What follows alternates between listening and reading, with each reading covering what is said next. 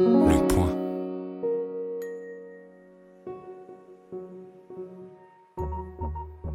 Les Contrariantes, un podcast bimensuel dédié à l'échange d'idées présenté par le magazine Le Point avec Peggy Sastre et Laetitia Stroche-Bonnard.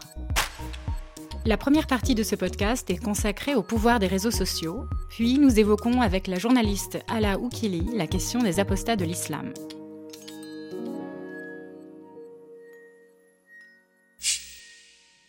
Bienvenue chez Les Contrariantes, le podcast des idées élevées en liberté, une émission où toutes les deux semaines, Peggy Sastre et moi-même commentons l'actualité puis débattons avec un invité. Bonjour Peggy. Bonjour Laetitia. Alors notre sujet du jour est des plus sérieux puisqu'il s'agit de nous interroger sur le pouvoir des réseaux sociaux euh, une question qui n'est évidemment pas nouvelle, mais euh, qui euh, est devenue de plus en plus cruciale suite aux événements du 6 janvier au Capitole à Washington, puisque ce jour-là, une foule de supporters de Donald Trump a pris d'assaut le, bâtiment dans lequel se réunissait le Congrès dans l'espoir d'interrompre la procédure de certification des résultats de l'élection présidentielle. Alors cette, euh, cette foule s'est introduite euh, dans le Capitole après avoir assisté à un, rallye, euh, une réunion politique organisée par Trump et ses partisans qui clôturait deux jours de présence de ses soutiens à Washington, pendant lesquels tous ces protagonistes n'ont cessé d'insister sur le fait que l'élection de 2020 avait été volée à Donald Trump et aux républicains. Revenons sur ce fameux rallye du 6 janvier qui s'appelait Save America.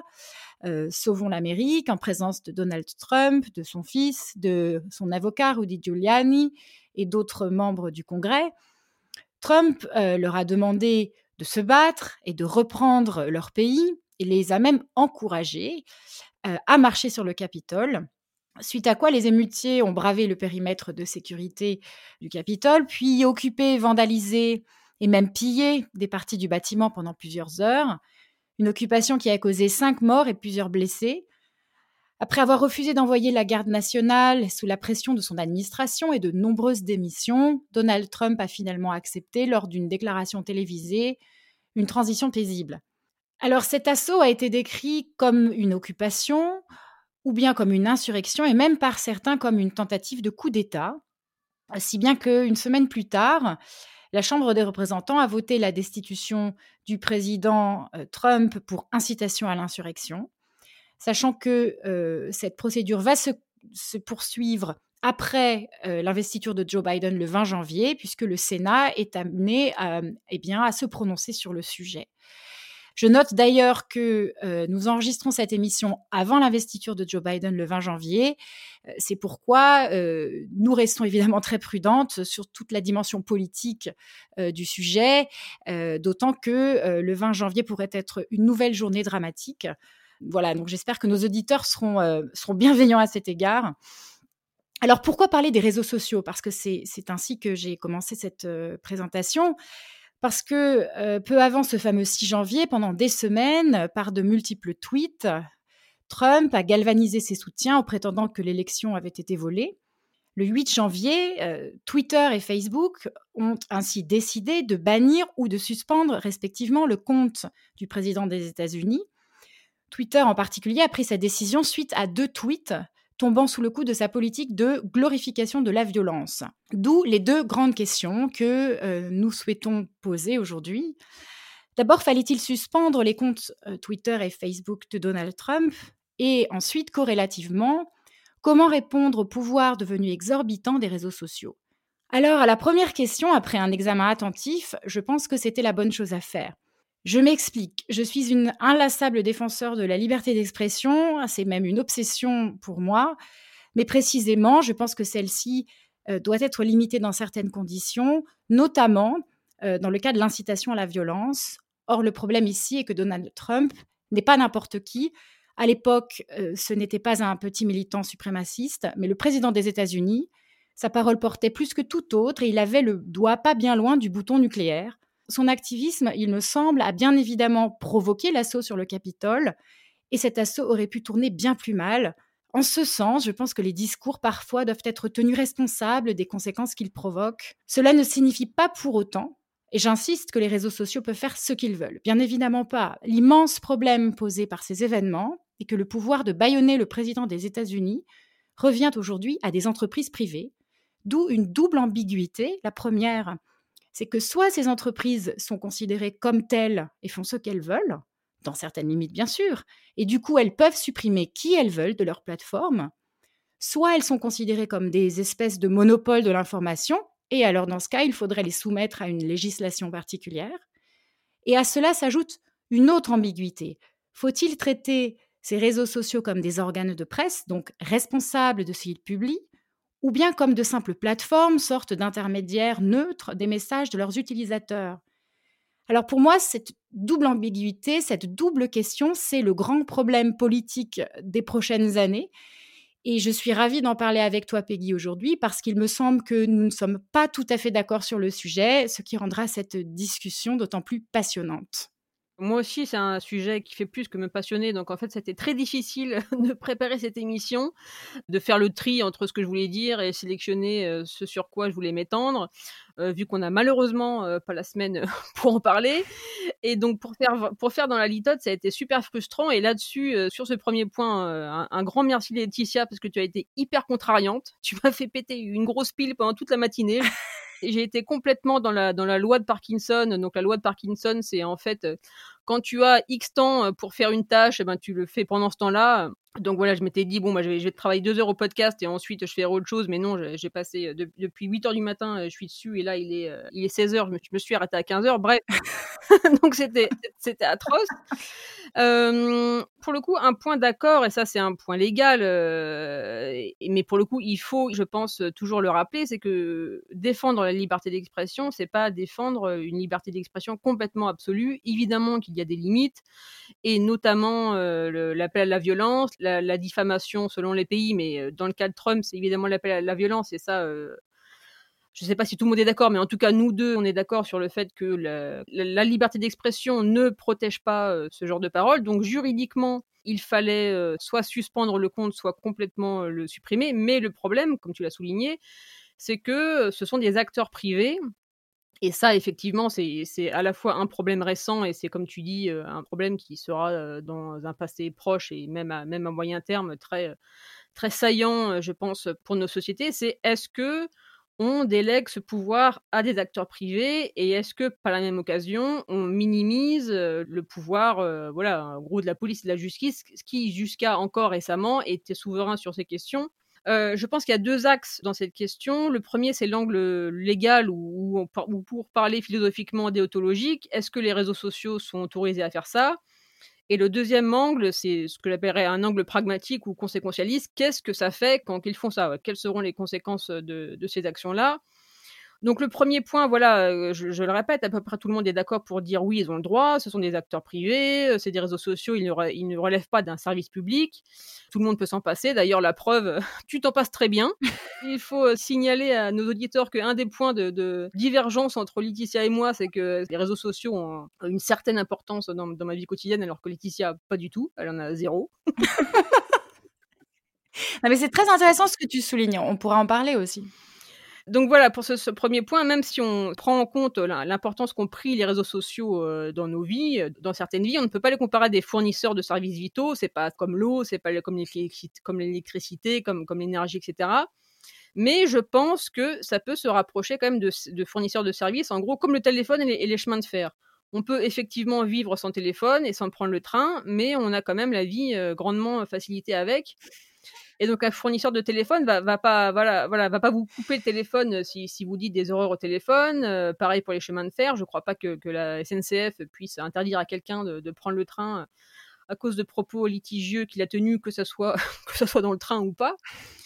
Là-dessus, je pense qu'une comparaison euh, plus judicieuse, ça serait euh, bah, très basiquement de faire des réseaux sociaux des médias, euh, donc les contraindre aux mêmes limites et aux mêmes responsabilités éditoriales qu'ont les médias. Donc voilà, sur ce premier point qui est voilà le point légal, euh, je pense qu'un des problèmes que soulève ce point, c'est que c'est qu'effectivement les réseaux sociaux sont effectivement dans leurs droits, mais en fait on sent bien qu'il y a un truc qui coince, qu'on est dans une situation bâtarde, que de par le, pouvoir justement énorme qu'ils ont pris ces dernières années, euh, les plateformes qui sont devenues aujourd'hui monopolistiques, donc Twitter, Facebook, Instagram qui est d'ailleurs Facebook aussi, etc. ce ne sont pas que des hébergeurs, ce ne sont pas que des éditeurs de contenu. Donc voilà, on est, on est, on est dans ce point bâtard.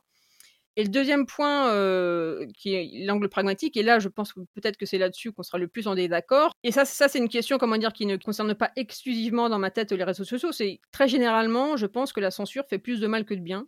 Et euh, je pense qu'il faut se mettre dans une analyse entre guillemets euh, cycle de vie euh, du, problème. Et là, je me, là, je vais me référer pour terminer, euh, pour te laisser ensuite la parole sur une analyse de, Nathan Kofnas, qui est docteur en philosophie à Oxford et qui avait publié un article sur Quiet qui a été traduit cette semaine. Donc, il prend le cas pratique. Donc, le 27 octobre 2018, c'est un dénommé Robert Bowers qui a ouvert le feu dans une synagogue de Pittsburgh et qui a tué 11 personnes.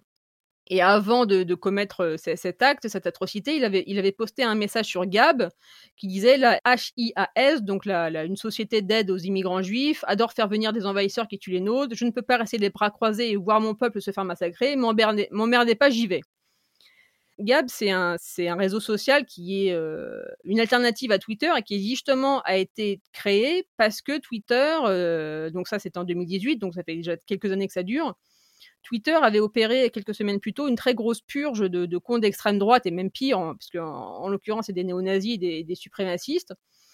Donc voilà, les gens, les gens, les gens comme Bowers se sont voilà, littéralement exilés sur Gab. Et le problème que souligne très bien Nathan Kofna, c'est que en fait sur Gab, le message euh, qui est effectivement euh, la menace d'un passage à l'acte imminent, donc euh, d'un acte criminel imminent, n'a soulevé en fait aucun problème, parce que l'orthodoxie de, Gab, c'est les néo-nazis et les suprémacistes pour finir, en fait, ce que je veux dire, c'est qu'en fait, censurer quelqu'un, c'est rarement ça réussit à le faire taire en fait. Ça le fait juste aller autre part et voilà. Ce que tu dis est extrêmement juste. Alors je vais je vais prendre les deux points euh, dans l'ordre. Le premier point euh, que tu appelais euh, légal, hein, je pense qu'on tombe d'accord. Moi j'ai l'impression que ce qu'il manque en fait aujourd'hui dans la, législation, c'est qu'on on ne considère pas en effet ces réseaux sociaux comme des, éditeurs de presse alors qu'ils le sont de fait devenus.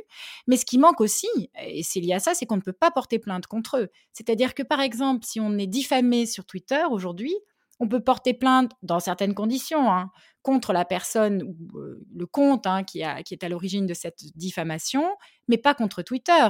Et ça, c'est quand même incroyable parce qu'aujourd'hui, un journal qui publie euh, des propos diffamatoires est attaqué immédiatement. Euh, ça, c'est dans la loi de, la liberté de la presse. Et moi, c'est ça que j'ai toujours trouvé très choquant sur les réseaux sociaux, et c'est une des raisons pour lesquelles je, n'en suis plus partie depuis longtemps, c'est que eh bien, j'ai toujours trouvé ces plateformes totalement irresponsables. C'est-à-dire que des messages extrêmement violents, haineux, contre tout un chacun pouvait circuler et, nos amis de Twitter ou Facebook disaient ou disent ah bah on n'est pas du tout responsable, hein, ce sont les gens qui sont bêtes et méchants, nous on ne fait que vous servir d'intermédiaire. Voilà donc je, je pense que si on arrivait à réguler, alors c'est pas vraiment réguler d'ailleurs, il ne s'agit pas de réguler parce qu'il ne s'agit pas de d'essayer de d'organiser a priori la façon dont doivent fonctionner ces réseaux, mais de permettre des recours a posteriori. Et ça, c'est très important parce que ça, ça changera peut-être radicalement la pratique en fait de ces réseaux et la pratique des gens qui les utilisent. Alors pourquoi aussi faire cette distinction entre régulation et, plainte a posteriori? Eh bien, c'est parce qu'il me semble qu'aujourd'hui, les États, et notamment l'Union européenne, hein, qui réfléchit beaucoup à la législation et, à, des réseaux sociaux, est un petit peu trop concentré, il me semble, sur la question de la régulation. C'est-à-dire comment, a priori, faire en sorte que ces, euh, ces plateformes se conduisent bien. Or, pour moi, ça, c'est dangereux parce que euh, on, va on va créer sans doute, si on essaie de faire ça, euh, des espèces de super infrastructures quasiment publiques de l'information. Et ça, à mon avis, c'est dangereux parce que c'est beaucoup trop centralisé dans ce cas-là. et c'est, à mon avis, sujet aussi à d'autres types de manipulations, notamment idéologiques. Je suis beaucoup plus en faveur de, des possibilités de plainte a posteriori. Et ça, c'est une distinction importante. Et je suis, je suis frappée aussi qu'on n'en parle pas beaucoup aujourd'hui dans le, dans le débat euh, public. Alors ça, c'était le premier point. Le deuxième point que tu soulèves, il est évidemment euh, très pertinent. Et personnellement, je n'ai pas de réponse. C'est-à-dire que je suis tout à fait consciente qu'aujourd'hui, les gens extrémistes euh, qui sont euh, virés de, ces réseaux ou même qui n'ont plus envie d'en faire partie se rejoignent ensemble et ils se retrouvent dans des environnements qui sont encore pires parce que ces environnements les, excitent, les favorisent. Ce sont des, comme on dit, des chambres d'écho encore bien plus forts. Donc peut-être que cela invite, quand on va légiférer, je l'espère, en tout cas sur ces, ces sujets, avoir vraiment la main extrêmement prudente, c'est-à-dire à ne pas autoriser ces réseaux à pouvoir supprimer les comptes de n'importe qui, de n'importe quelle façon, et comme il le souhaite. J'ai l'impression qu'en fait, le cas de Donald Trump est quasiment une exception, et c'est un petit peu ça que je voulais dire au départ, c'est que c'est le président des États-Unis, c'est-à-dire que sa parole sur Twitter, elle ne porte pas seulement davantage parce qu'il a des millions d'abonnés, elle porte davantage parce que c'est l'homme, ou c'était l'homme le plus puissant du monde. Et c'est vrai qu'on ne peut pas traiter tous les comptes de la même façon. Le compte d'un suprémaciste euh, blanc euh, qui dit des insanités, euh, même s'il est, disons, extrêmement répréhensible, n'a pas du tout la même, la même portée. Donc là, je suis bien d'accord avec toi. Et je pense qu'il faudra faire attention parce que le risque, c'est que l'État ait la main lourde, en fait, dans, cette législation. Mais ça, de toute façon, le, cas de Trump, c'est un problème dès le départ, parce qu'en fait, il n'a jamais utilisé le compte président des États-Unis. Il agissait, il tweetait sur son compte perso qu'il avait depuis des années, et qui aussi a aussi été un des facteurs de son succès électoral. Mmh, tout à fait. Le problème dans le problème, donc plus loin que le pouvoir des réseaux sociaux, en fait, la, censure de propos sur, par les réseaux sociaux, c'est qu'effectivement, il n'y a, pas de solution parfaite. Il n'y a que des moins pires. C'est là, je pense qu'on diverge. C'est que laisser la censure dans, les mains des réseaux sociaux, pour moi, fait partie vraiment des pires, si ce n'est la pire, en fait. Je ne sais pas si on diverge vraiment parce que je pense qu'il faut un couplage des deux, c'est-à-dire qu'il faut laisser les réseaux sociaux pouvoir décider, euh, disons, dans les limites de la loi, mais il faut aussi, avant cela et en même temps, légiférer pour savoir dans quelles conditions les, réseaux sociaux peuvent agir et pour permettre également aux particuliers de porter plainte contre les réseaux sociaux.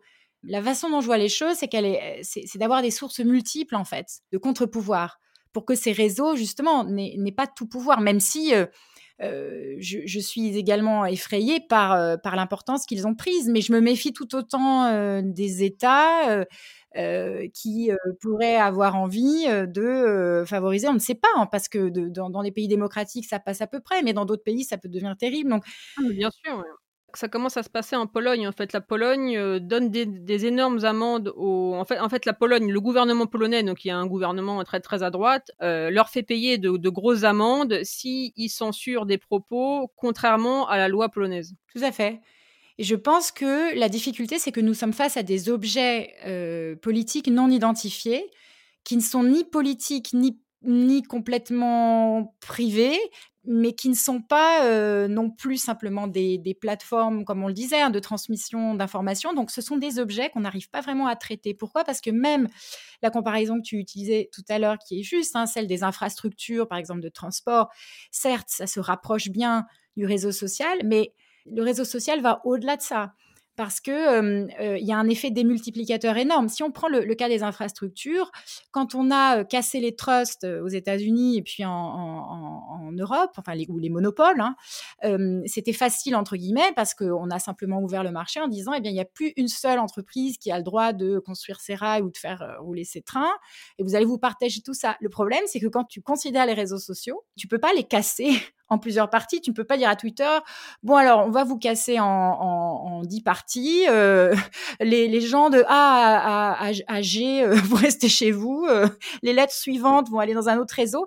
Et en fait, c'est extrêmement difficile. J'ai lu des espèces de, propositions, par exemple des gens qui proposent que la loi autorise à partir du réseau social en gardant ses usagers, enfin ou plutôt pardon ses followers et euh, donc, si par exemple on a 50 000 followers ou personnes qui vous suivent hein, sur Twitter, eh bien, on pourrait quitter Twitter avec ces 50 000 suiveurs et les garder sur l'autre réseau. Mais cela sous-entend que les autres les followers, les followers, les suiveurs ont envie de vous suivre. Parce que quand vous, vous changez d'opérateur téléphonique, par exemple, avant, ça ne posait aucun problème. Les gens s'en fichaient de savoir si vous étiez passé euh, de SFR à Free. Mmh Sauf que le problème de Twitter, c'est que plus vous avez de, suiveurs, plus votre réputation grandit.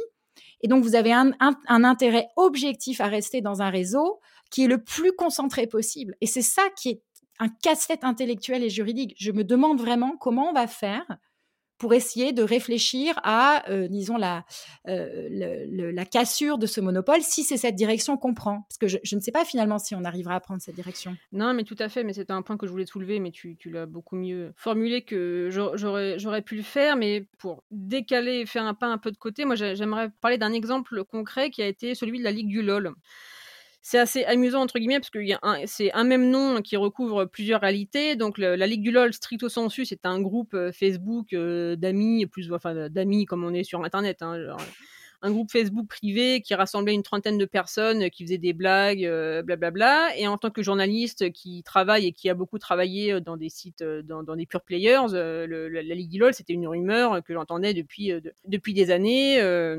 donc la rumeur, c'était voilà, que dans ce groupe, auquel personne n'a pu accéder à part les gens qui étaient dedans, étaient fomentés des, des raids de harcèlement contre des contre d'autres gens sur, sur les réseaux sociaux. Et donc le deuxième sens du, du, du mot, donc ça a été l'affaire médiatique qui a été déclenché début, début, début 2019.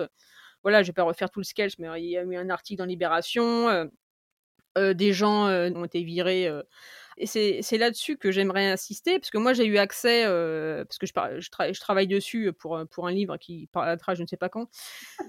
J'ai eu accès en fait aux, documents d'un des membres de la Ligue du LOL et qui a été viré de Libération, donc Alexandre Ravo. J'ai eu accès à, au document de ses prud'hommes. Donc, il a été viré pour troubles caractérisés au sein de l'entreprise, générés par l'implication de l'intéressé dans la ligue entre guillemets, et le traitement médiatique de l'affaire. Et un des arguments euh, qui, a justifié Libération dans son licenciement, c'est voilà, c'est effectivement que l'affaire de la Ligue du LOL a fait du grabuge, c'était plus possible de le garder, et comme argument dans la procédure, ils ont cité des courriers des lecteurs. Donc effectivement, il y des courriers, des lecteurs euh, et des abonnés hyper indignés, voilà, vous, vous pouvez pas garder Hervo, c'est un salaud, etc. Mais le truc qui est très, à la fois terrifiant et très intéressant dans le sujet, c'est que en fait, il n'y a aucun critère de vérité. C'est-à-dire, l'argument de libération, c'est, même si c'est pas formulé comme ça, hein, mais on, on s'en fout si c'est vrai ou pas. Voilà, ça a fait du grabuge, donc on pouvait plus le garder. Et ça, je trouve ça atroce parce que pour donner un exemple euh, peut-être caricatural, mais qui est pour moi très parlant, c'est imaginons qu'on soit, qu'on soit au Moyen Âge, il y a la rumeur que les Juifs empoisonnent les puits, et donc on a une entreprise qui vire un Juif parce que on lui dit, on lui dit, bah vous comprenez, on peut pas vous garder dans, dans, l'entreprise parce que tout le monde dit que les Juifs empoisonnent les puits, donc on peut, on peut, pas vous garder, c'est pas possible. Donc voilà, c'est comment est-ce que via les réseaux sociaux, en fait, le, critère de vérité est complètement passé à la trappe. Et ensuite, il y a, y, a, un effet d'entraînement, c'est-à-dire que la rumeur devient un argument pour justifier une décision arbitraire comme un licenciement. Euh, voilà, euh, ce, voilà. Ah, c'est passionnant ce que tu dis. En fait, c'est c'est un petit peu comme si ces réseaux, et notamment Twitter, a été devenu des, des places publiques planétaires, au sens où hein, c'est un petit peu comme si on sortait dans la rue et qu'on disait des insanités, ou pas d'ailleurs, hein, ou mmh qu'on disait des choses, ou qu'on répandait des rumeurs, ou qu'on était l'objet de rumeurs, mais que ça fait le tour du monde en un instant. Et, et, et finalement, c'est le, c'est, le, le, village global tel que l'avait euh, pressenti Marshall McLuhan, ce théoricien des médias, qui s'est matérialisé aujourd'hui. Mais dans, dans le village, il y a toute l'horreur de la vie de village qui est euh, les commérages, les rumeurs, euh, les, bannissements. Et finalement, on revient à une vie complètement tribale par l'intermédiaire d'une technologie qui était censée nous en libérer. Euh, je pense que ça, ça mériterait peut-être, en effet, de prendre beaucoup de recul. Tout à fait. L'élément, à, mon sens, le plus terrifiant là-dessus, c'est qu'en fait, effectivement, c'était censé nous, nous, en libérer et c'était censé, ou en tout cas, on a pu l'espérer, que ça pouvait, voilà, en, gros, nous, pour le dire en deux mots, nous rendre plus rationnels qu'on l'était. Mais en fait, là, ça appuie sur tous les boutons hyper tribaux, hyper archaïques, etc. Et on, on, en revient, comme tu dis, à la pensée de village, à c'est l'homme, c'est l'homme qui a vu l'homme qui a vu l'ours, mais en fait, plus personne, ou quasiment plus personne, ne se demande si au départ il y a un ours, quoi. Ça nous fait une excellente euh, transition vers euh, ta contrariété du jour, il me semble. effectivement, euh, on ne peut rien de cacher. Donc là aussi, on est, on est à la fois totalement dans le sujet et, totalement dans, dans, la contrariété parce que cette histoire me rend mais ma boule. ma boule, ma boule comme pas permis. Je suis un peu comme Carrie Mathewson dans Homeland, tu vois. J'ai les yeux qui se révulsent, j'ai le menton qui tremble. Je punaise des trucs sur les murs, je hurle. ouais, Heureusement que je vois pas ça. C'est une boucherie. Je hurle partout là, mais vous vous rendez pas compte, personne ne voit, c'est atroce et tout. Donc bref, trêve de suspense. Dans ce qui m'a beaucoup contrarié et qui continue à me contrarier cette semaine, c'est le, c'est l'affaire, une nouvelle affaire, euh, Finkelkraut. Euh, pour résumer en deux mots, euh, il avait toutes les semaines sur LCI une chronique dans l'émission 24 heures Pujadas et il a fait sa chronique notamment sur l'affaire du Hamel, donc il explique qu'il est contre le lynchage, etc. Je vais, vais pas euh, trop détailler ce point-là, mais en fait, donc dès le dès le jour même, je crois bien, donc c'est un compte euh, qui s'appelle Balance ton média qui poste un extrait tronqué euh, de cette émission pour que la sauce monte et que très vite plus personne ne voit la réalité, etc. Finkelkraut a été viré, donc voilà, il ne fera plus sa chronique sur LCI parce que LCI a condamné ses propos alors que voilà, il n'y avait, avait, rien de condamnable, mais le je vais pas trop m'étendre euh, là-dessus. Et l'autre truc qui est très contrariant et qui me, rend fou, c'est qu'on est dans une logique inquisitoriale et de procès stalinien, etc. Parce que Finkelkraut n'a aucun euh, moyen de se à, fortiori de se défendre et en plus que la sauce redescende en fait parce que LCI a viré la vidéo et et là, on est, vraiment dans le, pouvoir des réseaux sociaux, dans le sens où euh, une, chaîne d'information qui est censée un peu être au-dessus de la minée devient, se, transforme en fait en, en, tout, en toute l'horreur des réseaux sociaux, parce que LCI aurait pu avoir le pouvoir peut-être pas d'éteindre, mais au moins d'atténuer la polémique, parce que quand on voit son intervention, les, 20 minutes et quelques que, ça dure, quand on a un cerveau à peu près euh, bien fait, on comprend que voilà que la polémique est, un truc, un truc a été enflé complètement. Euh, de manière atroce et qui, ne correspond pas à ce que voulait dire et à ce que disait Finkielkraut. Donc voilà, LCI a enlevé euh, la vidéo. Et ce qui fait que la rumeur ne peut qu'enfler, vu qu'à peu près personne, euh, vu que, c'est très difficile d'aller à la source, et c'est voilà, c'est très contrariant. C'est très contrariant. Et puis alors, tout le monde est vent debout, a raison, hein, contre le complotisme, mais, mais les gens se font des idées quand ils n'ont pas les preuves. Donc, quand on enlève une vidéo ou la retranscription des propos, on peut imaginer tout et n'importe quoi. Moi, je trouve que c'est ça qui est complètement délirant, c'est qu'on on vit dans un âge qui se veut rationnel, mais qui est totalement euh, émotionnel, tribal, euh, et puis aussi guidé par la peur. Moi, je pense que la, décision de, LCI de ne pas laisser la vidéo accessible, c'est aussi euh, l'expression d'une forme de peur. De toute façon, tout dans cette histoire est révoltant. L'histoire n'est pas finie, on verra bien s'il y a des suites. Mais, mais en tout cas, ça n'est pas du tout la victoire de la raison. Alors, ma, contrariété, elle est, elle, est, elle est brève et elle est, elle est, moins, elle est moins précise, et c'est plutôt une espèce d'humeur du moment. je voulais simplement parler de la, campagne de vaccination contre le, Covid en France. Je, je, suis stupéfaite et choquée qu'elle soit si lente, si mal organisée pour moi, un jour qui passe euh, avec trop peu de vaccination, c'est un jour où il y a euh, des, morts potentielles qu'on aurait pu éviter et des morts réelles qu'on aurait pu éviter. Et je, oui, je suis, stupéfaite parce que nous avions les moyens d'orchestrer une vraie campagne de vaccination il faut croire qu'en fait, euh, l'État, je parle de la France là, est, beaucoup plus à l'aise pour euh, restreindre nos libertés au moment d'une pandémie, ce que ce que j'accepte, hein, mais qu'il n'a pas les moyens euh, ensuite quand il s'agit de faire quelque chose, donc non pas d'interdire, mais de, produire, d'organiser, eh bien il n'a pas les moyens d'être efficace. et, donc, je suis choquée voilà, en tant que citoyenne française. Je pense que c'est c'est très grave. Et en plus, à l'heure où on parle de patriotisme économique, de dirigisme, et même de commissariat au plan, je me demande comment un État tel que le nôtre pourrait avoir une stratégie industrielle digne de ce nom s'il n'est même pas capable d'organiser la vaccination de ses citoyens. Je ne peux qu'abonder dans ton sens et peut-être pour terminer cette première partie. Je vais conclure par une, euh, une, citation, en fait, un extrait euh, pour moi d'un des meilleurs contenus euh, sur les libertés d'expression, qui a été donné par Christopher Hitchens. Et il disait À chaque fois que vous réduisez quelqu'un au silence, vous vous rendez prisonnier de vos propres actions, car vous vous refusez le droit d'entendre quelque chose. En d'autres termes, votre droit d'entendre et d'être exposé est ici tout aussi compromis que le droit de l'autre à exprimer son point de vue. De fait, comme l'écrivait John Stuart Mill, si toute une société était d'accord sur la vérité, la beauté et la valeur d'une proposition, à l'exception d'une seule personne, il serait très important, et même d'autant plus important, que cette hérétique soit entendue, car il y aurait toujours un profit quelconque à tirer d'une opinion sans doute aussi effroyable et scandaleuse. Et bien sur cette très belle conclusion, euh, nous terminons cette première partie et passons à la seconde. Nous accueillons aujourd'hui la journaliste Ala Oukili. Ala Oukili, bonjour. Bonjour. Vous êtes journaliste, euh, notamment pour le magazine Causeur, et vous intervenez régulièrement sur la chaîne I24, qui est une chaîne de télévision euh, d'information en continu israélienne, internationale. Mais si nous vous avons invité aujourd'hui, euh, c'est en fait pour que vous nous parliez de vos activités de militante. Vous êtes engagée effectivement depuis des années, de nombreuses années, pour la liberté de conscience en général et en particulier pour celle des musulmans à quitter leur religion. Et effectivement, on, a peut-être tendance à l'oublier, mais la liberté de conscience implique également la liberté de ne pas avoir de religion ou d'en quitter. Et comme en statut, entre autres, la Déclaration universelle des droits de l'homme adoptée en 1948 par les Nations Unies, qui définit en ces termes cette liberté dans son article 18. Euh, donc je, vais citer juste les deux premiers alinéas. Le premier, toute personne a droit à la liberté de pensée, de conscience et de religion. Ce droit implique la liberté de changer de religion ou de conviction, ainsi que la liberté de manifester sa religion ou sa conviction seule ou en commun, tant en public qu'en privé, par l'enseignement, les pratiques, le culte et l'accomplissement des rites. Deuxième euh, alinéa, Nul ne subira de contraintes pouvant porter atteinte à sa liberté d'avoir ou d'adopter une religion ou une conviction de son choix.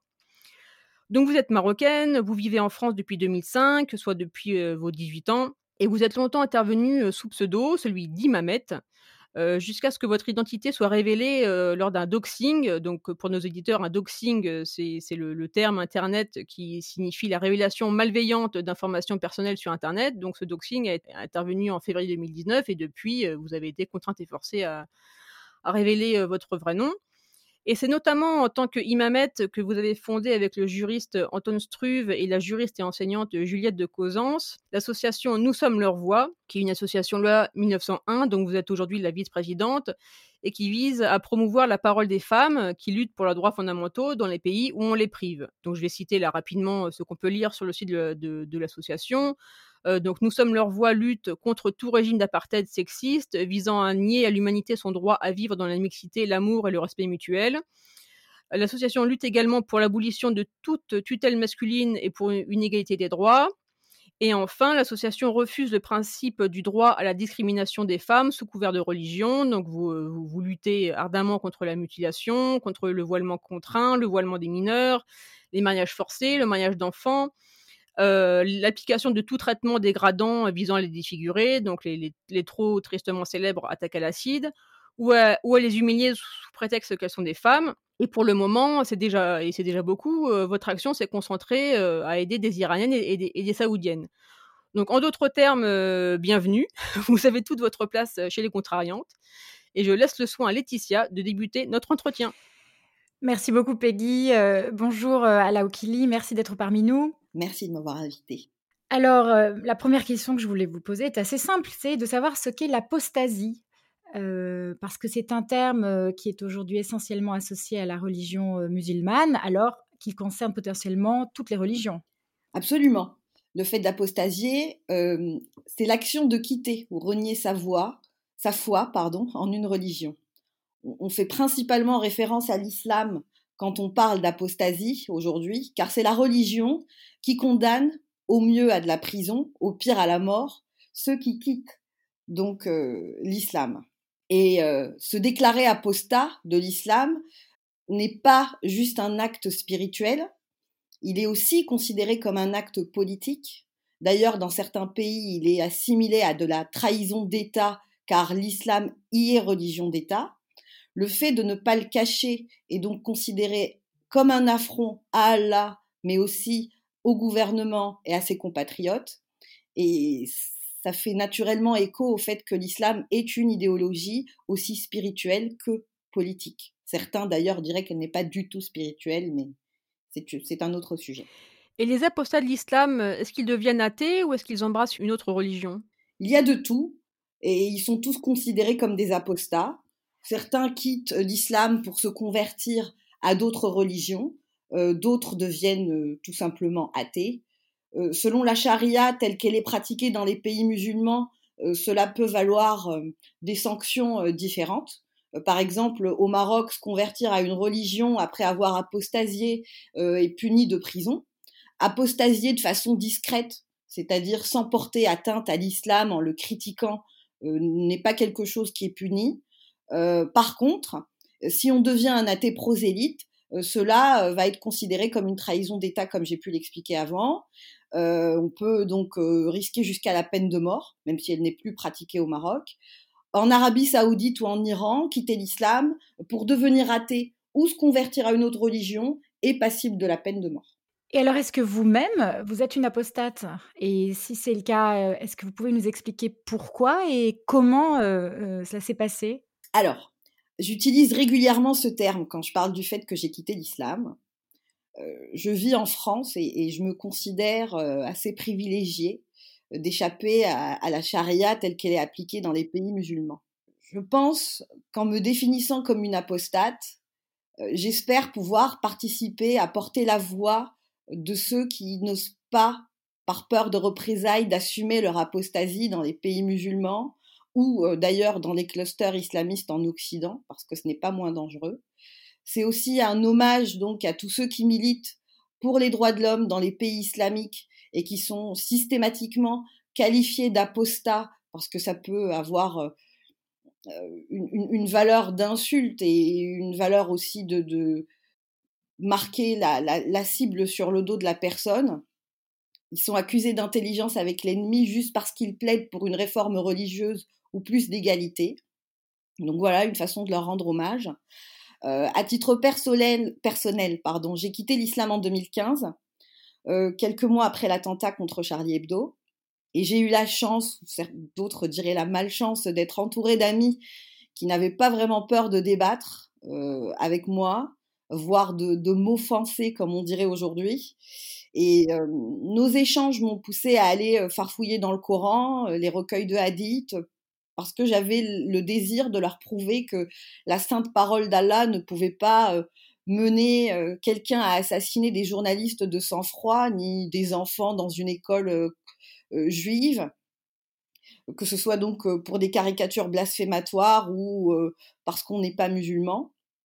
Et c'est comme cela que je me suis rendu compte que j'étais passée à côté de beaucoup de choses en étudiant l'islam à l'école au Maroc pendant de nombreuses années, parce que c'était obligatoire dans le système marocain, le système public et même privé. Et il faut croire qu'avec mon esprit d'adulte, je ne trouvais plus les histoires et, les prophéties effrayantes, mais abjectes et moralement condamnables je découvrais dans une sourate qu'Allah, par exemple, n'était pas aussi omniscient que qu'on pouvait le, laisser entendre, car il pouvait croire à des fake news, que le Coran avait euh, bien entendu été retouché. Bref, qu'Allah n'était pas assez parfait comme Dieu pour que je puisse le vénérer. Et délit d'éducation ou peut-être d'arrogance, l'un ou l'autre m'a fait apostasier. Il m'a fallu huit mois pour tout éplucher, lire euh, par exemple Christophe Luxemberg, échanger avec des chercheurs de culture musulmane. Euh, et, c'est bien des semaines plus tard, dans un restaurant avec des amis, que je me suis vue répondre à une énième serveuse qui me faisait savoir qu'il y avait du porc dans ma pizza, que je ne comprenais pas pourquoi elle me disait cela, car je n'étais pas musulmane. J'ai pleuré à chaudes larmes pendant plusieurs minutes dans les toilettes, à, l'abri des regards, et puis euh, commencer une nouvelle vie. Est-ce que l'apostasie est une bonne chose pour vous et pourquoi? J'aurais aimé que tous les musulmans humanistes que l'on qualifie aujourd'hui de modérés s'en revendiquent pour obliger toutes les instances qui font le beau temps et la pluie en islam à dépénaliser l'apostasie. Mais euh, on dit que la foi est dans le cœur, donc je, ne vois pas ce qui les en empêcherait euh, pour nous soutenir. Maintenant, euh, plus sérieusement, est-ce que je pense intimement que l'apostasie est une bonne chose? Certains diraient que je déroge à la liberté de conscience si, si je le revendiquais. Mais je pense intimement que sans possibilité de réforme de l'islam, l'apostasie est la meilleure chose à faire aujourd'hui. Tout simplement car euh, mon expérience en tant que citoyenne marocaine, euh, je ne vois pas l'islam offrir autre chose de plus qu'une vie schizophrène. Concilier des dogmes intangibles avec la morale de l'an 630, c'est fatalement vivre sous une multitude de plafonds de verre jusqu'à en suffoquer. Voilà. Donc s'affranchir de l'islam, pour moi, était la meilleure chose qui me soit jamais arrivée, à titre personnel. Je n'étais pas maîtresse de mon esprit, je n'étais pas maîtresse de, mon corps. Je culpabilisais parce que je ne voulais pas mourir de soif par 40 degrés, euh, parce que j'ai eu plaisir à apprécier un apéritif avec des amis. ce sont des challenges qui, qui, n'étaient pas super gratifiants pour mon intellect. Je pense qu'on est parasité par des rites complètement stupides, comme faire attention à bien entrer dans les toilettes avec son pied droit. Et, puis, pour n'importe quelle personne qui aspire à l'égalité, je ne vois pas euh, comment on peut ne pas vivre dans, dans une lutte perpétuelle contre soi, contre ses instincts, son envie, sa soif de liberté, quand on fait face à, à quelque chose qui est figé dans le temps et, que personne ne, ne, laisse faire bouger. Donc euh, voilà, euh, citoyens du monde apostasiés pour le bien de tous. Alors en octobre dernier, euh, nous avons eu la chance au point d'interviewer euh, Ayane Hirsi que, que vous devez connaître. Euh, et elle nous a dit Je ne suis plus croyante depuis longtemps. Et ce qui est très intéressant et peut-être l'un des phénomènes aujourd'hui les moins analysés, c'est le nombre croissant de personnes qui se considéraient autrefois comme musulmanes et ne le sont plus. Elles changent de religion ou deviennent statées. Et quand je vois cela, je suis très optimiste. Alors, le phénomène d'apostasie semble en, expansion hein, dans le, monde musulman et, dans, même dans des pays occidentaux. à votre avis, pourquoi et, pourquoi en parle-t-on si peu si c'est un phénomène en, expansion, alors que d'un autre côté, l'athéisme chrétien est souvent quelque chose qui est vu comme un progrès? Mariam Namazi, qui est une militante athée iranienne qui vit dans en Angleterre, avait aussi fait une, euh, je pense qu'elle avait accordé un entretien au point et à l'occasion de cet entretien, elle avait aussi parlé d'un tsunami d'athéisme dans les pays musulmans. C'est effectivement quelque chose qui ne peut pas être quantifiable. En même temps, euh, c'est aussi euh, quelque chose qu'on essaie un petit peu de mettre en lumière parce que à chaque fois on nous dit vous portez atteinte à 2 milliards de musulmans, à 1 milliard et demi de musulmans et on se dit mais ça ne correspond pas du tout à la réalité de tout ce que l'on est en train de voir émerger, que ce soit sur les réseaux sociaux, voire dans les sociétés musulmanes, c'est-à-dire des jeunes euh, qui sont euh, totalement euh, affranchis des dogmes islamiques, qui vivent librement en concubinage, mais bien sûr dans la, clandestinité la plus totale. J'avais entendu parler de ce terme qui, que, que l'on utilise régulièrement pour les pays musulmans, on parle d'infradroit, c'est-à-dire de la vie euh, underground d'un athée musulman qui sort, qui boit, qui fait la fête, euh, qui a des rapports sexuels sans hors du cadre du mariage ou voire homosexuels d'ailleurs. Et on remarque que ces personnes essaient un petit peu d'émerger via les réseaux sociaux sous pseudo, comme moi j'ai pu le faire d'ailleurs en France, et qu'on ne leur accorde aucune crédibilité parce qu'effectivement, on manque de statistiques. Mais comment voudriez-vous avoir des statistiques dans les pays musulmans où c'est puni de mort? Voilà, il est là le paradoxe, déjà pour commencer. Bien sûr. Maintenant, pourquoi est-ce qu'on en parle si peu? En tout cas, euh, dans les pays musulmans, bien entendu, on n'en parle pas parce que ben, c'est passible de la peine de mort. Et les rares fois où des athées ont euh, essayé de braver le danger en allant sur euh, des plateaux, ils ont été traités de malades mentaux, notamment en Égypte, ont été insultés, hein, des scènes absolument surréalistes pour quelqu'un qui vit en Occident. Dans le monde occidental, il y a en parallèle avec le mouvement woke, cette volonté de biologiser euh, tous les néo-dogmes qui sont en train de, nous arriver euh, des États-Unis, c'est-à-dire euh, aujourd'hui on parle de grossophobie et on peut voir dans le cadre des fat studies dans les universités que vouloir parler de perte de poids relève du génocide des personnes grosses. L'islam, je pense, bénéficie aussi de, ce processus de biologisation qui fait qu'aujourd'hui, euh, l'apostasie n'est pas quelque chose de d'envisageable. Euh, c'est-à-dire que, d'ailleurs, pour, euh, pour, donner un exemple, j'avais vu il y a quelques mois, peut-être un an, sur le plateau de Cyril Hanouna, euh, Yacine Bellatar, l'humoriste qui fut conseiller du président de la République pour les banlieues ou les quartiers, je ne sais plus, qui disait J'apprends qu'il existe le terme ex-musulman, ça veut dire quoi? incroyable. C'était en 2019 ou en 2020 et il a osé, enfin, il a, qu'est-ce que ça veut dire pour lui, euh, ex-musulman? On ne peut pas quitter l'islam. L'islam est devenu donc une identité, euh, quelque chose qui relève de, de la race d'ailleurs. Euh, on utilise le terme race sociale pour cette religion, mais effectivement, elle est devenue partie entière de, de la biologie de certains et, et notamment c'est ce qui permet de, de rendre certaines, certaines de ces pratiques hors du champ de, toute critique, notamment le port du hijab. Quand on explique à certaines personnes que la loi de 1905 suppose qu'on ne peut pas, par exemple, porter le hijab dans certains endroits, on nous explique que, ben non, visiblement, c'est une atteinte à l'identité de la personne. parfois, je me demande si moi, mon hijab n'est pas resté dans le placenta de ma mère, parce que visiblement, quand on est musulman, on est avec un voile. Et donc, quand on est musulman, on ne peut pas quitter l'islam. Ça ne bénéficie pas euh, aux, chrétiens, tout simplement parce que euh, le christianisme s'est sécularisé bien avant cette vague woke, et aujourd'hui, c'est considéré comme une religion euh, plutôt faible qui ne cherche pas à s'imposer dans l'espace autant que d'autres.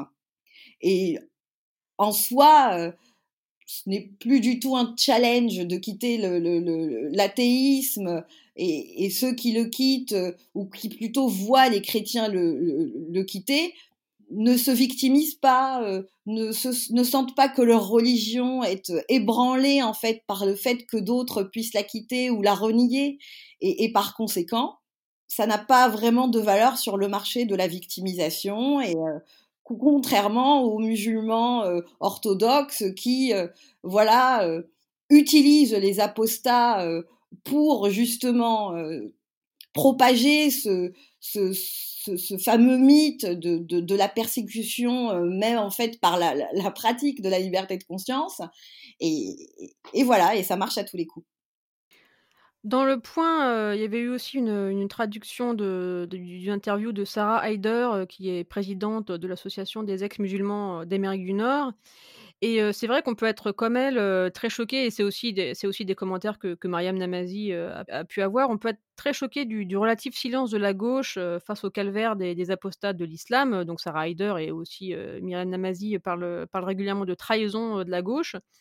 Alors qu'en fait, on pourrait croire que ce côté de l'échiquier politique euh, est, porté, entre guillemets, naturellement euh, à, défendre euh, des individus qui entendent se libérer d'une religion aussi particulièrement rétrograde que l'islam. Est-ce que vous faites également ce constat et comment est-ce que vous expliquez ce paradoxe? Alors, il y effectivement, Mariam Namazi, et, et puis, je ne sais pas si vous vous souvenez de la militante iranienne réfugiée aux États-Unis, l'ancienne journaliste Massih, qui chez Woman, Woman's Voice, je pense, avait pris le, un foulard pour, les larmes aux yeux, pour dire quand vous portez ce hijab dans nos pays, vous participez à l'oppression des mollahs contre nous, vous légitimez une oppression et, et, vous collaborez avec donc tous ceux qui nous jettent en prison et nous condamnent à mort parce qu'on aspire à la liberté.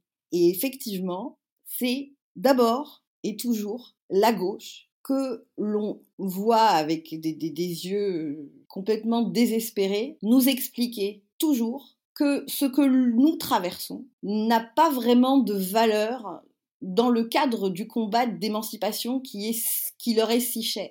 Il y a une espèce de subversion, un travail de subversion qui est accompli, qui, qui se fait depuis de très nombreuses années et qui a réussi à imposer tout ce qu'il y a de plus rétrograde en islam comme quelque chose d'émancipateur.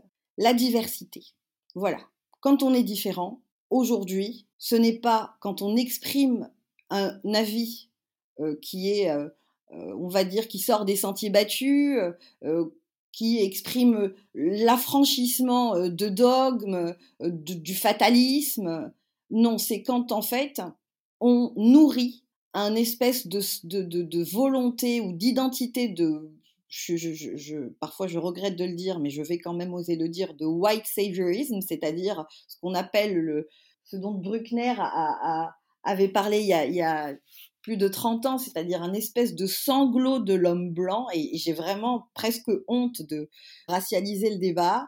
Mais quand j'entends des gens comme Raphaël Glucksmann, Aurélien Taché, Benoît Hamon défendre des personnes qui portent en fait finalement une voix unique et qui euh, finalement ne relèvent pas plus de la diversité que cela, hein, mais euh, sous couvert de couleur de peau ou de religion, on est capable de soutenir donc des personnes qui ont des idées rétrogrades contre ceux qui finalement sont des Arabes, des Noirs, des personnes issues de l'immigration, qui, elles, s'affranchissent de ces dogmes, je suis désespérée. Mais le paradoxe pour moi, c'est effectivement la projection de leur propre schizophrénie euh, sur nous. C'est-à-dire que quand on est noir, quand on est arabe, quand on est musulman, qu'on ne rentre pas dans les cases qu'ils ont eu l'habitude d'avoir en fait, hein, de, concevoir, c'est-à-dire que ce sont eux qui ne peuvent pas nous voir comme autre chose que des euh, enfants d'ouvriers, des gens venant de banlieue, victimes de discrimination, qui n'arriveront jamais à rien, qui ne peuvent pas bien parler le français, qui ne peuvent pas manger du porc, avoir des rapports euh, complètement libérés avec les gens qui les entourent. Je, pense qu'ils sont euh, bousculés dans leurs croyances et que ça ne leur convient pas. Donc le paradoxe vient de là, ils préfèrent faire taire les voix comme la mienne, euh, comme celle de euh, Fatih Boudjalat, de Zora euh, de Zineb El Razoui, de Stella, etc., plutôt que de se rendre compte euh, que on peut y arriver, on peut être comme eux, on peut réussir, on peut vivre librement en France, euh, on leur donnera plus de raison de militer et, qu'est-ce qu'ils vont faire? Ils n'arriveront jamais à rien, euh, eux, parce qu'ils ne peuvent pas se définir dans autre chose et ils ne peuvent pas innover dans la recherche d'une justice sociale. Peut-être qu'on peut leur donner l'idée de, de se rabattre sur la lutte des classes finalement, revenir à une vraie gauche, mais visiblement ils ne nous entendent pas. Le truc aussi qui m'hallucine, c'est que j'ai l'impression que les rares fois euh, où on parle euh, des, ex-musulmans dans la presse, entre guillemets, de gauche, euh, bien pensante, etc., c'est pour dire Ah, regardez, ils font le jeu de l'extrême droite. Moi, je me rappelle, enfin, je me, rappellerai toute ma vie de, cet article hallucinant qui était paru dans le Nouvel Ops il y a un an, un an et demi, un truc dans le genre, qui, qui disait ça, vraiment, qui qui disait ça, voilà, les ex-musulmans sont des sous-marins de l'extrême droite, etc. Alors qu'ils ne voient pas que peut-être effectivement que l'extrême droite les récupère, comme l'extrême droite récupère à peu près tout, mais que le problème fondamental, c'est pas tant que l'extrême droite ouvre la porte, c'est que la gauche la ferme. Absolument. Parfois, je me suis, je souvent. Alors, mon expérience sur les réseaux sociaux, quand j'ai eu le, le compte Imamet, j'ai souvent euh, vu dans mes notifications des comptes d'extrême droite me suivre, que ce soit du Rassemblement national, euh, Génération identitaire. Euh, j'avais pourtant aussi des comptes de gauche, que ce soit du de militants du Parti socialiste, du Printemps républicain, de la France insoumise, etc. Et je me m'obligeais à bloquer les comptes d'extrême droite pour qu'ils ne puissent pas me relayer, parce que dès que j'étais retweetée par eux, ça y est, ça donnait un argument à tous mes contradicteurs pour dire que euh, j'appartenais donc, euh, vous savez, le, retweet, euh, l'accusation par association, là c'était le retweet. Vous êtes retweeté ou vous êtes aimé par quelqu'un de la fachosphère, vous êtes la fachosphère. Et à un moment, je me suis dit, stop, c'est un compte public, j'ai débloqué tout le monde, qui veut bien me retweeter et donner de l'écho à ma parole, eh bien qu'il le fasse. Et je me suis rendu compte, au fur et à mesure, qu'effectivement, il n'y avait plus que la droite et l'extrême droite pour me retweeter et pour euh, échanger avec moi. Je me suis dit, mais c'est quand même dingue. Je suis une femme laïque, je me définis de gauche. Euh, bon, gauche Troisième République, c'est considéré aujourd'hui comme, comme de droite, mais tant pis. Je, suis de la ligne de, de Combe et, je l'assume, tant pis. Mais voilà, je suis aussi pro-lutte des classes, euh, pour le modèle social français, pour l'universalisme, je suis féministe. Mais qu'est-ce qui se passe? Pourquoi la gauche me renie à ce point-là? Je me suis rendu compte qu'on était complètement radioactifs pour eux parce qu'ils étaient complètement accaparés euh, par les Majid Messaouden, l'État Abu Hafs, euh, euh, les Fatima Wassak et les Adamatra, la vérité pour Adama, etc. Et que ça les empêchait totalement, avec leur esprit profondément binaire, de prendre ce qu'il y avait de bien un petit peu partout.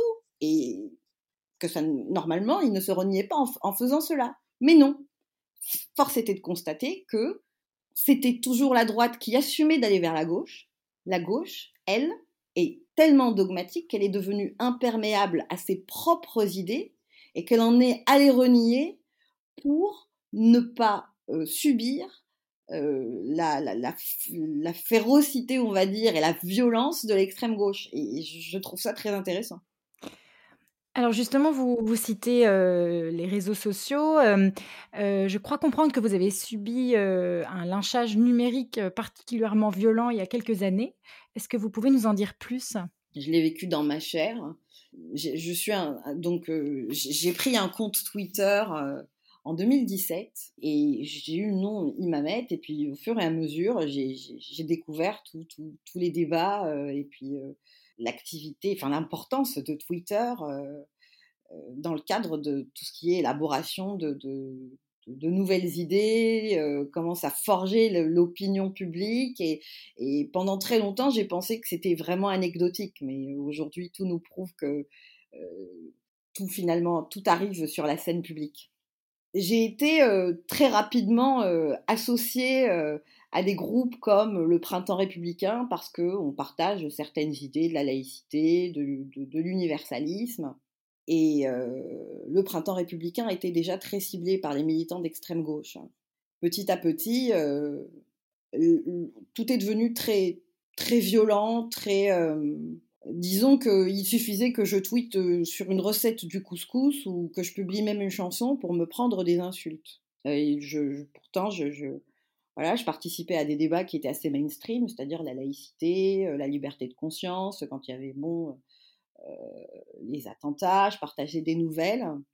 Et euh, un jour, je suis allée sous un tweet pour dire que, je, que sous le tweet de quelqu'un qui réclamait que tout devienne halal en France sous prétexte que ça changeait rien à la vie des Français vu qu'ils mangeaient quand même de la viande, mais que ça faciliterait la vie des musulmans qui pourraient aller dans n'importe quel restaurant.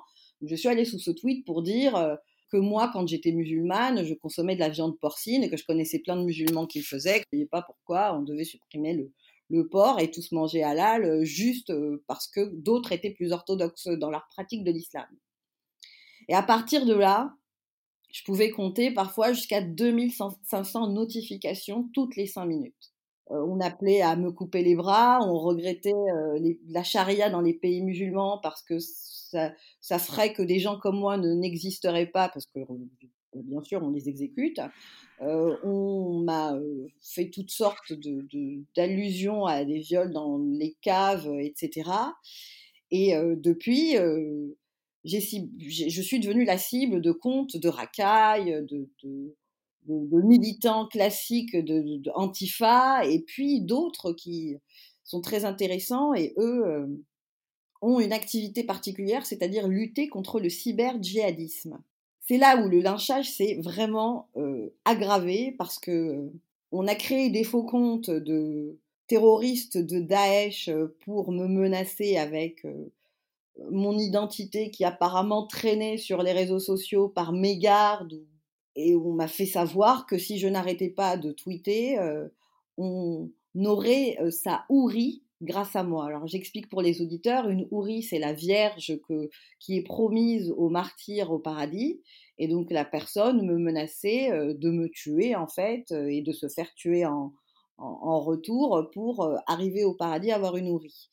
On m'a créé un faux compte sur Facebook où on a mis tous mes tweets avec même le lycée où j'ai pu aller, etc., avec des, écritures en arabe pour que ça puisse toucher en fait un public certainement marocain et que j'ai des problèmes au Maroc. Et on a écrit à mes parents en leur sur Facebook, je ne sais d'ailleurs pas comment ils les ont retrouvés, en leur envoyant par message privé certains de mes tweets et en leur disant le blasphème est puni au Maroc, que je sache, vous devriez dire à votre fille d'arrêter de tweeter. Voilà. Donc menaces de mort régulières, insultes, recherche de photos qui finalement sont retrouvées sur Tumblr avec des coups de poignard sur le corps, l'œil crevé, des versets du Coran. essayer de me traquer avec n'importe quelle photo d'un paysage français pour retrouver ma localisation. Voilà le lynchage que j'ai pu subir sur les réseaux sociaux, un, tout petit fleuret. Et de la part de comptes français ou marocains?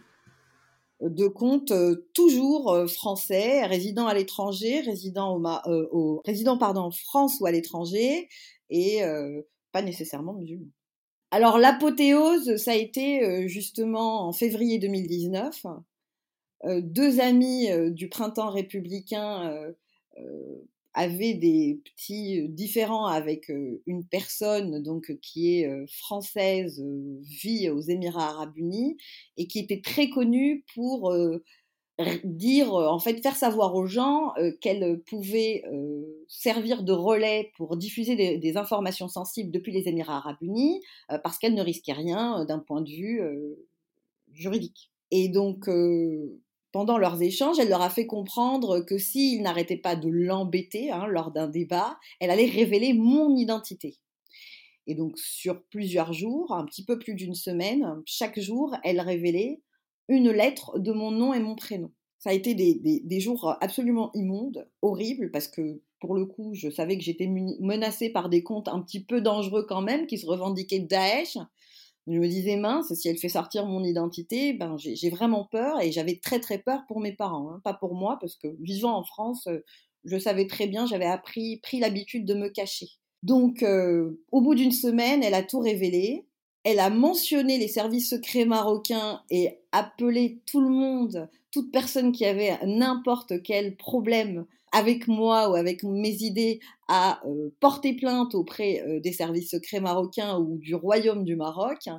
Et il s'est passé quelque chose d'absolument incroyable. c'est que j'ai découvert grâce à elle que j'avais un homonyme au Maroc, donc une jeune fille qui devait avoir 18 ans ou 19 ans, et dont elle a retrouvé le compte sur Instagram. Elle s'est mise à diffuser toutes ses photos, celles de la famille, et un jour plus tard, le compte, le bilan comptable de son père était épluché sur Twitter par une horde de fous furieux. Tout ça parce qu'il pensait que c'était moi. Elle a été accusée de tous les maux, insultée, ses photos balancées partout. J'ai essayé de la retrouver, de la, de la contacter pour l'alerter et je m'en suis voulu à mort parce que je n'osais pas dire sur les réseaux qu'il ne s'agissait pas de moi. Parce que j'avais peur qu'il se lance à la recherche de mes parents au Maroc et qu'ils les mettent en danger. Et ça, ça a été fait avec le concours d'un journaliste franco-turc qui vit maintenant euh, en Turquie et euh, qui a fondé d'ailleurs le Parti Égalité Justice à Strasbourg qui milite contre la laïcité. Euh, ça a été applaudi par Romain Caillé, journaliste fiché S qui a fréquenté les frères Klein, etc. Twitter n'a absolument rien fait malgré le fait que j'ai pu réclamer euh, qu'on fasse euh, supprimer les tweets euh, qui révélaient mon identité. Et en plus de ça, arrivé devant les forces de l'ordre, je leur ai fait savoir qu'on mettait ma, ma vie en danger au Maroc.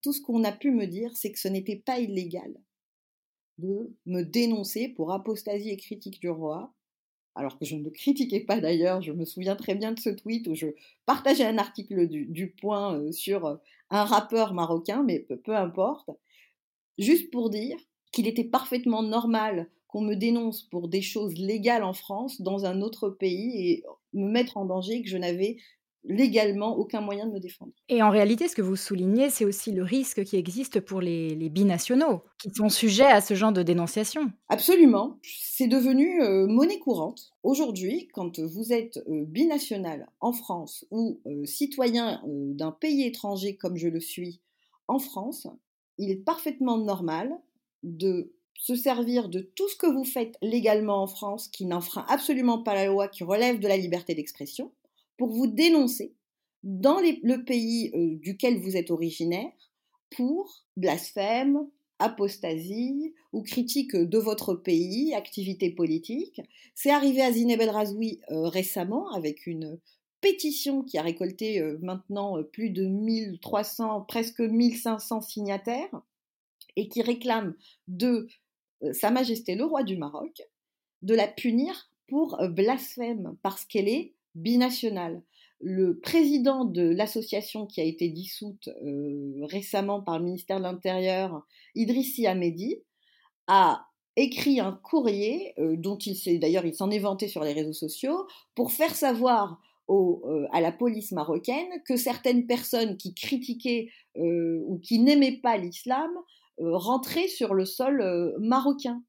Et donc, en fait, rendez-vous compte que des gens comme moi qui se, déracinent ou, vont par, par choix vivre dans des pays qui leur garantissent toutes les libertés auxquelles en fait on peut aspirer, se retrouvent vivant sous le système, le, code pénal et le code civil de leur pays à cause de personnes qui, elles, choisissent aussi de vivre en France ou en Occident pour jouir de tous les avantages que ça peut leur donner, mais qui considèrent, et ça c'est bien le problème et on n'en parle pas assez souvent, c'est-à-dire le racisme intracommunautaire, qui considèrent que leurs coreligionnaires doivent eux aussi vivre sous le joug de la charia, quand bien même ils ont choisi de partir.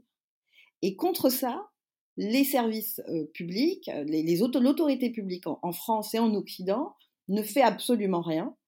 Et je, crains en fait que ça participe à museler en fait énormément de voix très précieuses dans le cadre du combat contre le séparatisme, dans le cadre du combat pour la liberté de conscience, dans le cadre du combat pour la liberté qui doit être mené par tout un chacun qui y aspire en Occident et en France.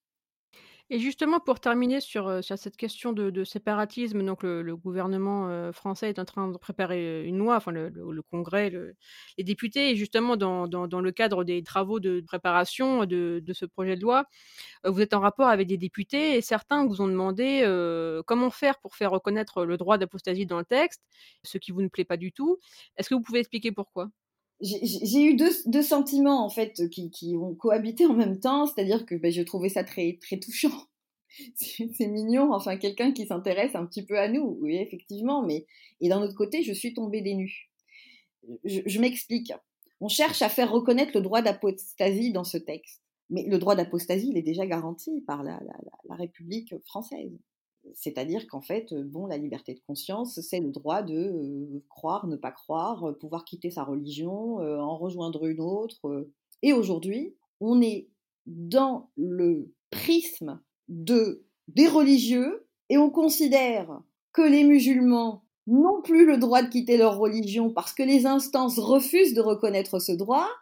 Et donc, au lieu de criminaliser ces instances-là, on cherche à, en fait, en quelque sorte, à réformer l'islam. C'est un piège gravissime. C'est-à-dire qu'on va sur leur terrain, on n'est plus sur le terrain de la République, on est sur le terrain de la charia.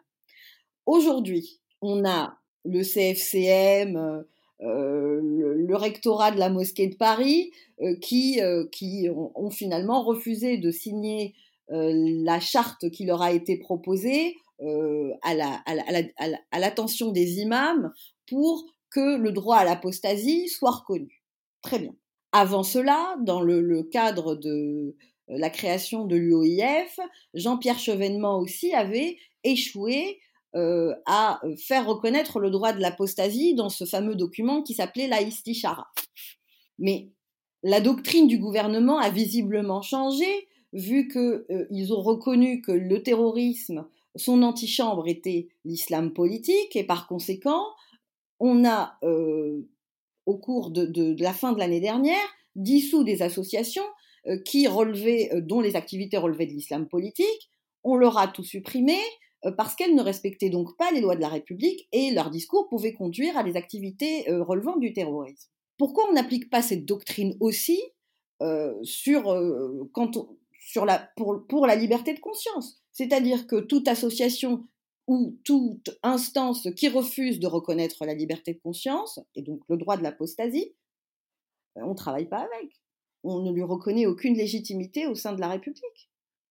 Non, on, cherche finalement à trouver euh, la petite euh, euh, astuce pour inscrire le droit à l'apostasie. Mais est-ce que c'est pas déjà un échec en soi? Parce que finalement euh, on fait du particularisme euh, culturel ou religieux et on assigne ces personnes à résidence identitaire, euh, plutôt résidence religieuse, pour considérer que c'est parce qu'elles sont musulmanes qu'on leur refuse le droit d'apostasie, et non parce qu'elles sont françaises ou résidant en France et qu'elles doivent jouir des droits fondamentaux comme tout un chacun, et que toute personne qui porte atteinte à ce droit-là doit être euh, finalement euh, balayée de l'espace public. Eh bien, il nous faut malheureusement conclure cet entretien qui est vraiment passionnant. Euh, je dois dire que je, connaissais vraiment peu le sujet et que vous m'avez beaucoup impressionné. Pour finir, je, voulais simplement euh, citer un, intellectuel américain euh, qui s'appelle Paul Berman et qui a dit Si l'on n'a pas la possibilité d'abandonner sa religion, on ne jouit pas non plus de la possibilité de l'embrasser librement. Ala Oukili, merci d'avoir rejoint les Contrariantes. Merci à vous de m'avoir reçu. Et rendez-vous à nos auditeurs dans deux semaines pour le prochain numéro. C'était Les Contrariantes, le podcast des idées élevées en liberté, présenté par le magazine Le Point, à retrouver toutes les deux semaines sur lepoint.fr, Apple Podcast, Spotify, Deezer et Google Podcast. Le